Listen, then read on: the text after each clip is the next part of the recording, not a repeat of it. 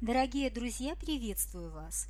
С вами Лилия Плыгавка, стратегический коуч, автор системы успешной коммуникации в различных сферах жизни, доктор филологических наук, культуролог.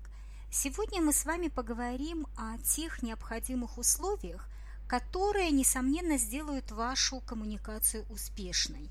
Посмотрите, пожалуйста, на тот факт, что почти 70% нашего времени уходит на общение. Это очень важное умение, которое дает возможность найти общий язык с другим человеком и таким образом понять нужды и чаяния другого человека. На протяжении всего развития человечества это умение очень-очень ценилось. Посмотрите, что мы делаем с помощью общения.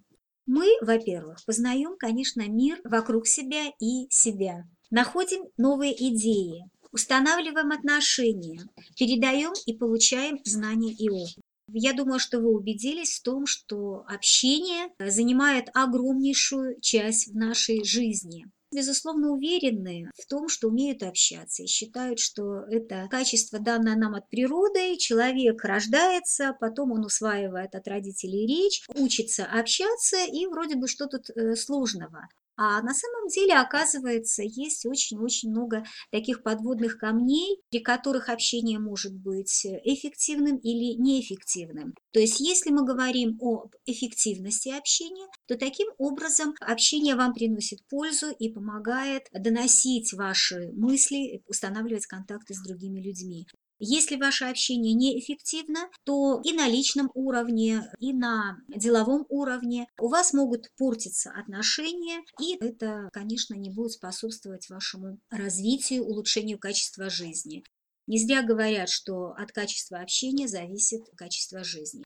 Безусловно, бывают ситуации, когда мы общаемся сами с собой, но тем не менее все равно здесь обязательно есть вторая сторона есть я, и вот есть я как мой собеседник.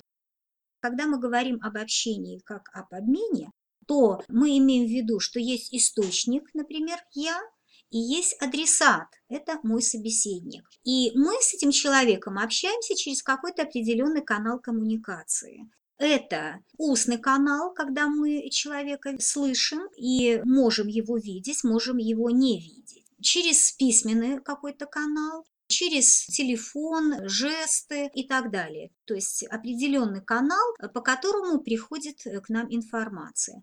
Более того, информация может приходить э, и от источника, который будет не в виде человека, условно говоря, например, средства массовой информации. Чтобы наша коммуникация считалась эффективной, обязательно у нас должна быть обратная связь от меня, условно говоря, от источника, идет вам информация сейчас, вы ее воспринимаете через органы слуха и затем мне даете обратную связь. Два условия, при которых коммуникация считается эффективной. Первое, я уже вам сказала, что обратная связь должна быть. И второе, как мы сможем привлечь внимание собеседника и донести до него свою мысль. Как мы сможем сформулировать свою мысль. Ведь у каждого человека своя система образов, свои какие-то языковые особенности. Он по-своему формулирует свою мысль. Под одним и тем же понятием мы очень часто понимаем разные вещи. И поэтому, когда мы, например, говорим «я люблю тебя», имеем в виду за заботу, то второй человек под «я люблю тебя», то есть когда его любят, может понимать совершенно нечто иное, например, понимание.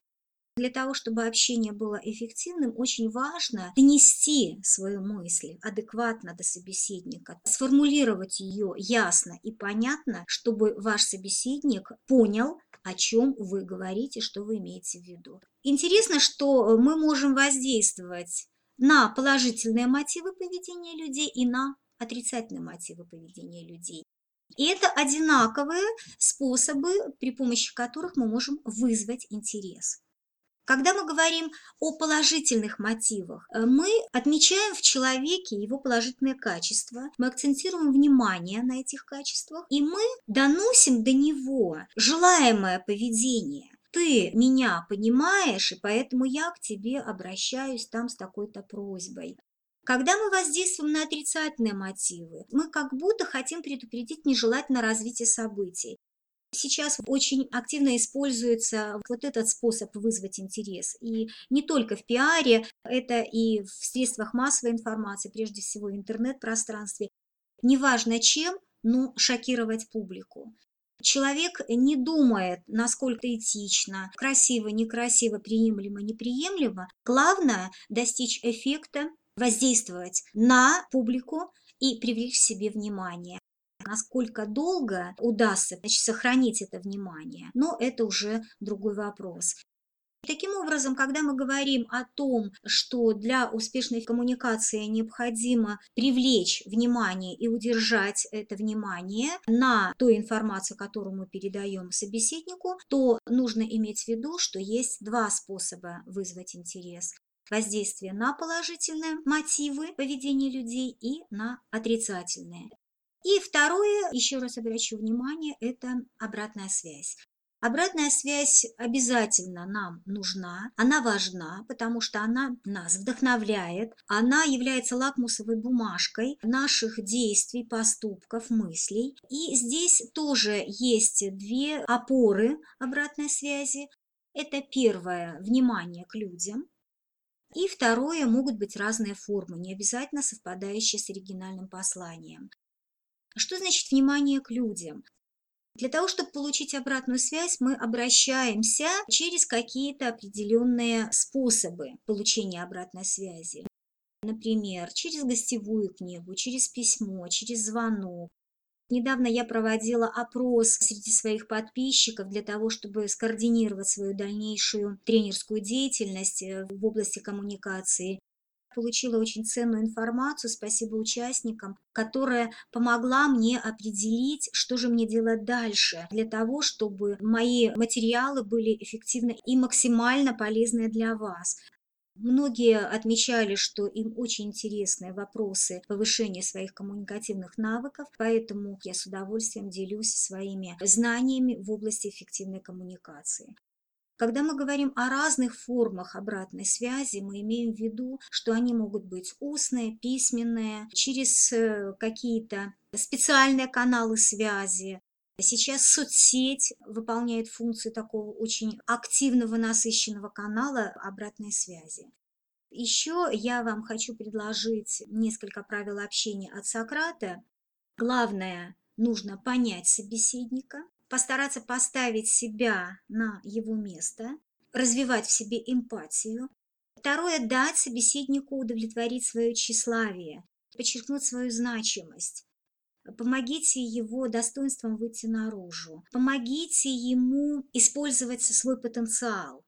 И последнее – вызовите искреннее желание выполнить вашу просьбу, но не настаивайте на своей точке зрения.